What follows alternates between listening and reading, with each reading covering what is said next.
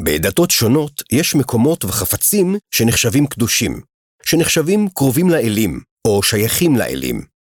ובכל דת יש גם כללים שמגדירים אילו אנשים נחשבים קדושים או טהורים, ורשאים להיכנס למקומות הקדושים או לגעת בחפצים הקדושים. האנשים שאינם עומדים בכללים האלה נחשבים לפעמים טמאים, ונהוג להרחיק אותם ממה שנחשב קדוש. במקומות רבים בתנ"ך כתוב שעם ישראל נבחר על ידי אלוהים להיות עם קדוש. לדוגמה, ועתה אם שמוע תשמעו בקולי, ושמרתם את בריתי, ויהיתם לי סגולה מכל העמים, כי לי כל הארץ. ואתם תהיו לי ממלכת כהנים וגוי קדוש.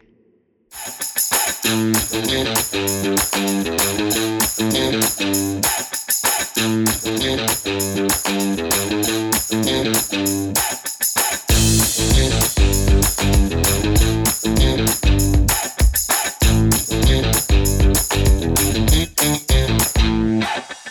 אני גדי לוי, ואתם מאזינים לעץ הדעת, הפודקאסט שבו אנחנו מנסים לעודד חשיבה ביקורתית ולענות על שאלות מעניינות שלרוב אנחנו לא מקבלים עליהן תשובות מספקות. אתם מוזמנים לחפש אותנו בפייסבוק, תחת השם עץ הדעת הפודקאסט, ובטלגרם בקבוצת חשיבה ביקורתית על יהדות ובכלל.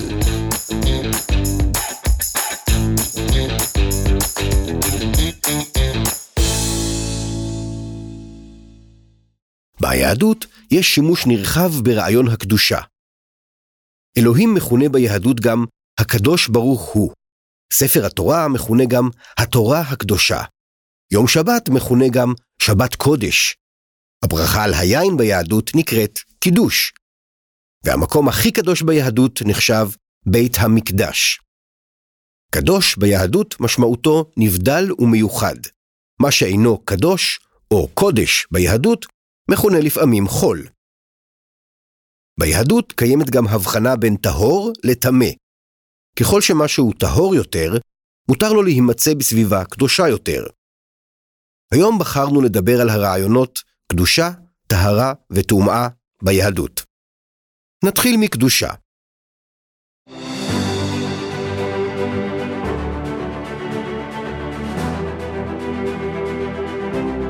היהדות מדרגת את בני האדם לפי רמות שונות של קדושה.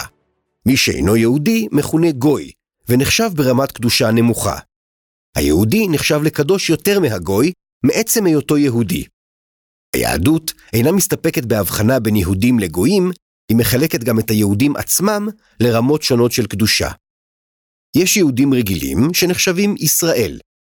יש יהודים קדושים יותר, שנחשבים לוויים, ויש לוויים עוד יותר קדושים, שנקראים כהנים.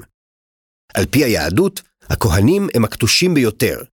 הם נחשבים לצאצאים של אהרון הכהן, שעל פי התנ"ך היה אחיו של משה, ותפקידם של הכהנים הוא לשרת את אלוהים בבית המקדש.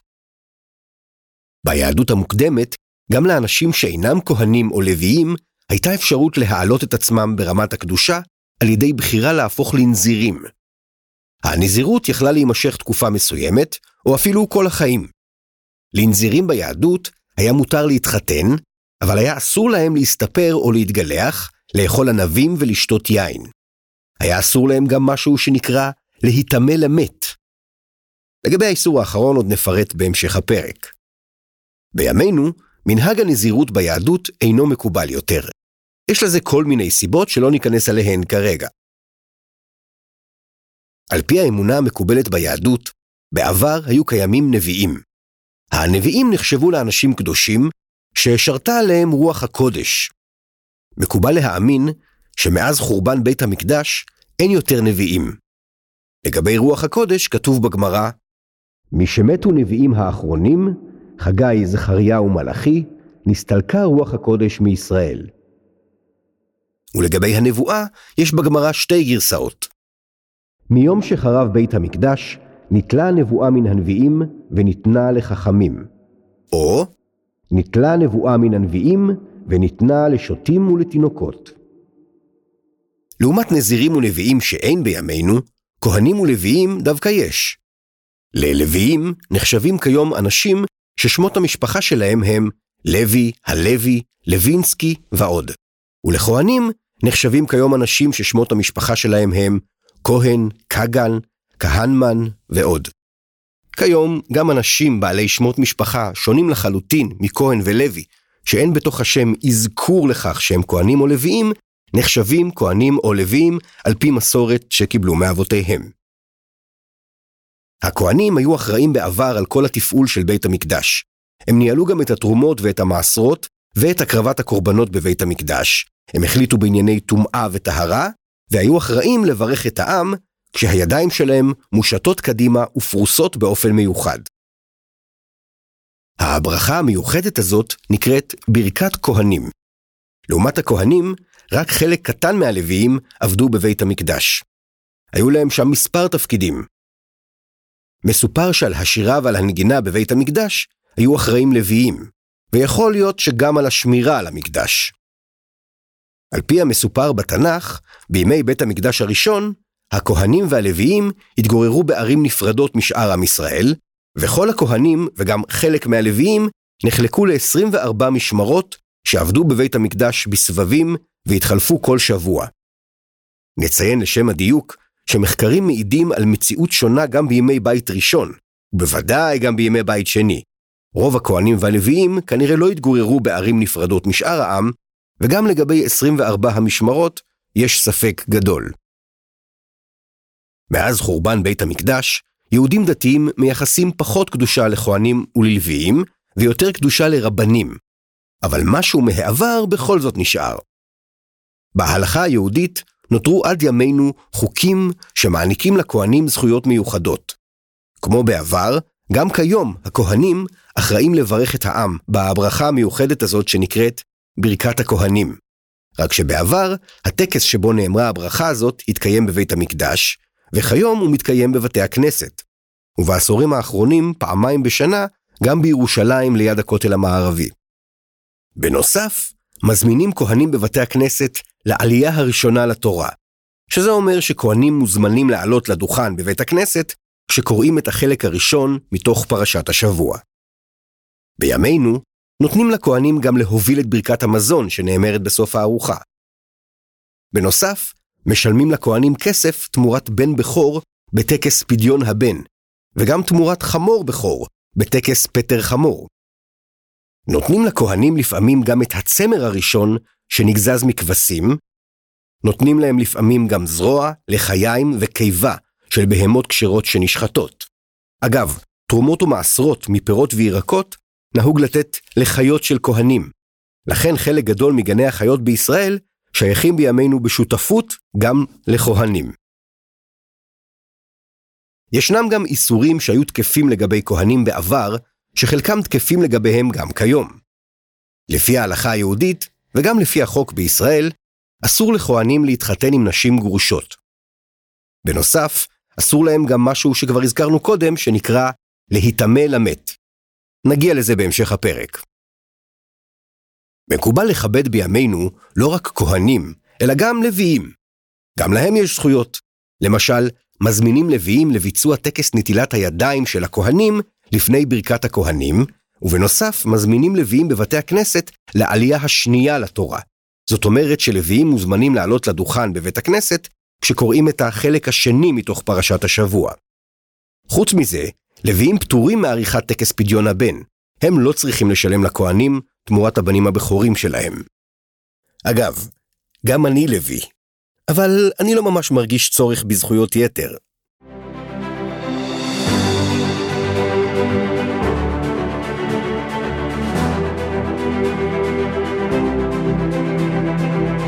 עד כה, תיארנו את רעיון הקדושה ביהדות, והצגנו איך היהדות מדרגת את בני האדם לפי רמות הקדושה שלהם. נותר לנו עכשיו לדבר על רעיון קיומן של טומאה וטהרה ביהדות.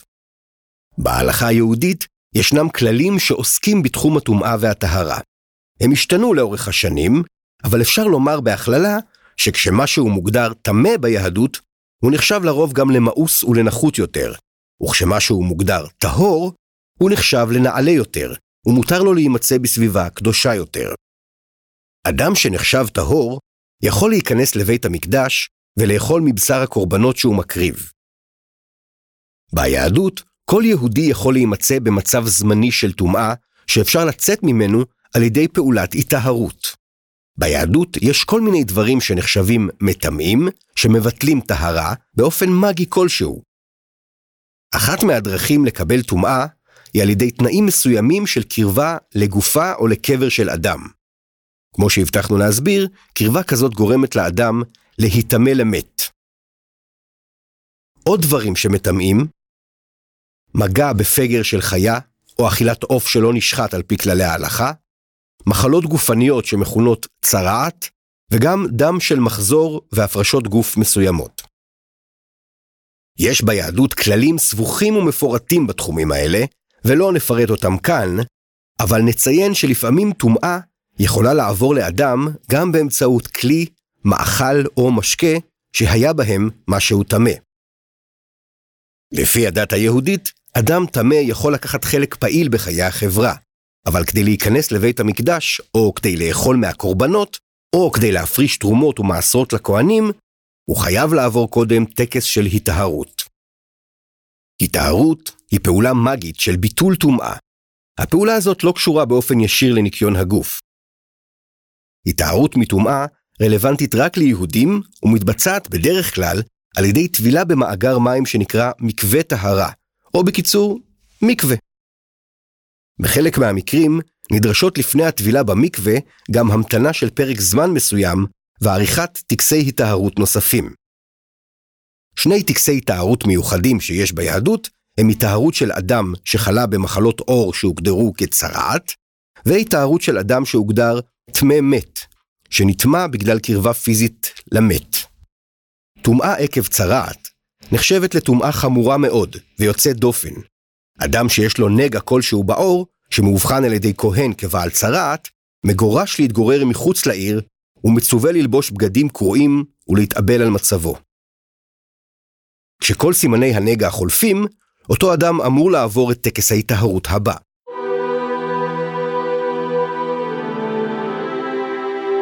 כהן אמור לצאת אל מחוץ לעיר ולהביא איתו לטקס הזה שתי ציפורים לא מבויתות וכלי חרס חדש מלא במי מעיין. על הכהן לשחוט ציפור אחת, כך שהדם שלה יישפך אל תוך המים שבכלי החרס, ולאחר מכן לקבור את הציפור שנשחטה.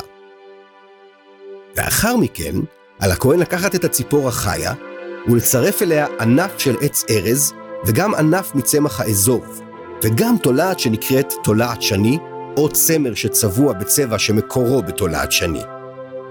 את כל אלה יחד, על הכהן לטבול במים עם הדם שבכלי החרס.